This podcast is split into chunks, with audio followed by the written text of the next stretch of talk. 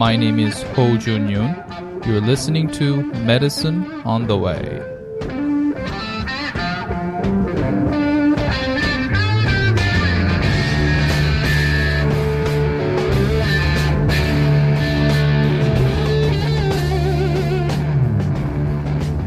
It is November 2014. This is episode number 34, and today's topic is toxoplasmosis.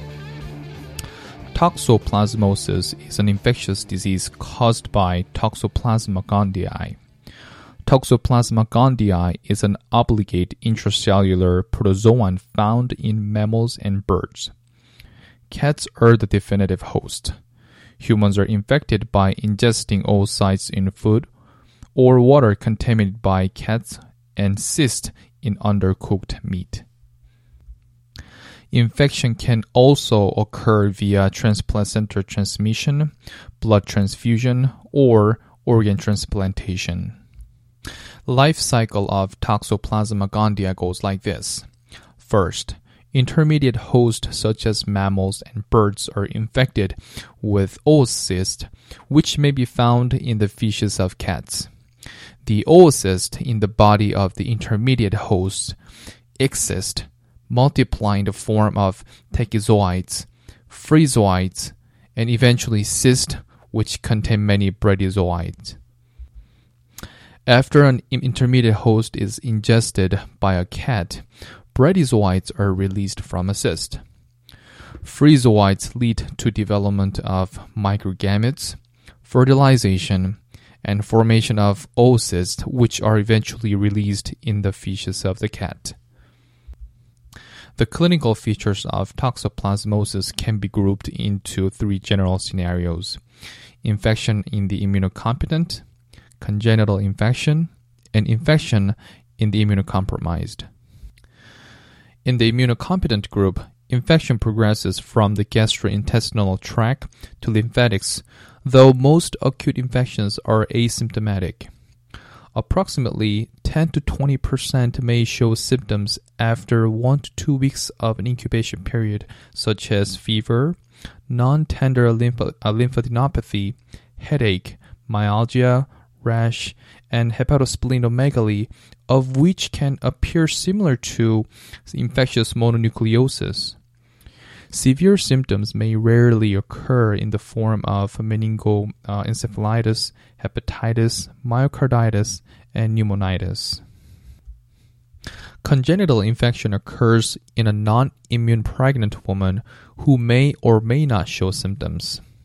Fetal infection follows in 30 to 50% of maternal infections, with the highest prevalence during the third trimester. Early fetal infections result in stillbirth, spontaneous disease, or other severe neonatal diseases. Fetus may also show seizures, fever, hypothermia, hydrocephalus, deafness, retinochoroiditis, jaundice, hepat- uh, hepatosplenomegaly, pneumonitis, and myocarditis. Most infants with infection later in pregnancy appear normal at birth though they could develop symptoms such as hepatosplenomegaly, lymphadenopathy, and retinochoroiditis later in life, for instance, weeks to years after congenital infection. Retinochoroiditis, however, may develop after acquiring infection early in life rather. In this case, the disease tends to be unilateral. Retinochoroiditis is commonly presented with photophobia, visual changes, and pain. Reactivated uh, toxoplasmosis occurs in immunosuppressant patients. The disease is presented in the form of encephalitis with multiple necrotizing brain lesions, chorioretinitis with visual changes, and pneumonitis with fever, cough, and dyspnea. Recipients of transplants with negative serum test may develop toxoplasmosis due to reactivation and transmission of infection. Parasites can be identified in body tissues or fluids. Presence of tachyzoids suggests acute infection, and cysts indicate either acute or chronic infection. Examination of lymph nodes generally does not show organisms. organisms can be identified by inoculation of tissue culture. PCR may be used to demonstrate parasites from CSF, aqueous humor, bronchoalveolar lavage fluid, amniotic fluid, and blood. Several serologic tests are available, such as indirect fluorescence antibody test, agglutination test, enzyme-linked immunosorbent assay, or known as ELISA, and, and the Sabin-Feldman dye test. IgG antibodies are observed in 1 to 2 weeks of infection and may persist for life. IgM antibodies rise earlier than IgG and fall more quickly. In the immunocompromised, a positive IgG assay suggests infection in the past.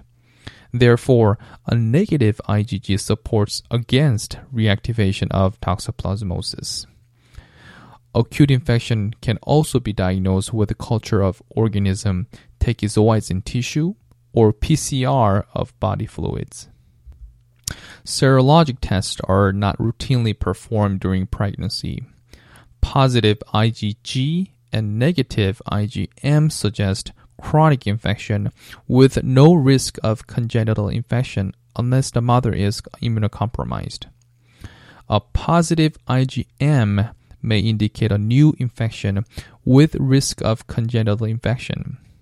Confirmatory testing such as PCR of amniotic fluid should be performed before considering treatment. A positive IgM or IgA in newborns indicates congenital infection. A positive IgG may suggest transfer of maternal antibodies without infection.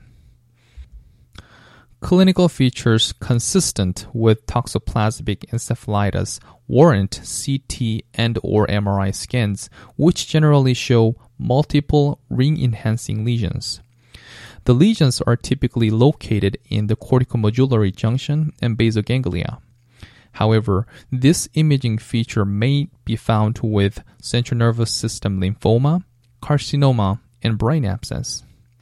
Definitive diagnosis requires brain biopsy. Treatment is generally not needed because the disease is self limited. However, severe and persistent disease may need treatment for two to four weeks.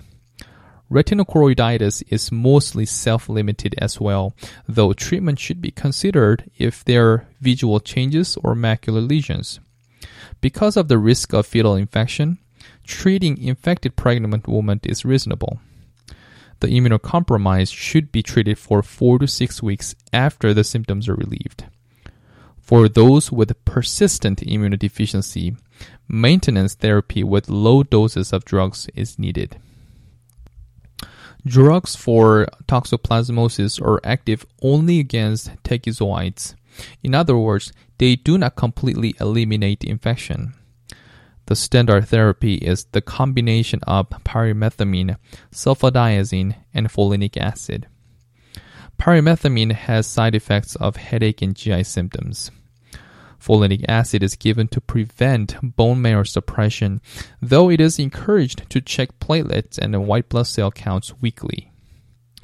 Alternatives to sulfadiazines are clindamycin, Bactrim, clarithromycin, azithromycin, or dapsone.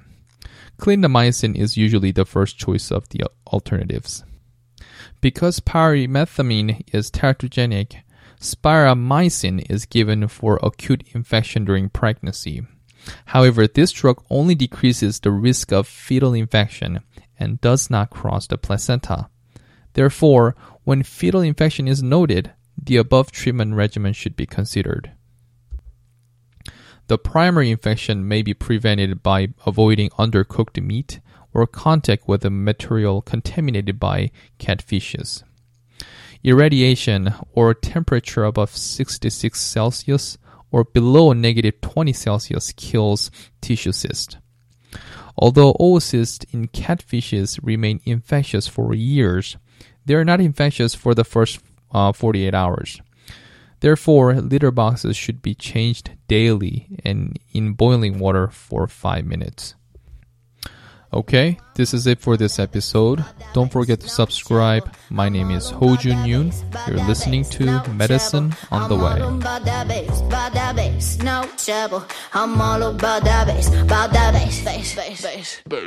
Yeah, it's pretty clear. I ain't no size two, but I can shake it, shake it like I'm supposed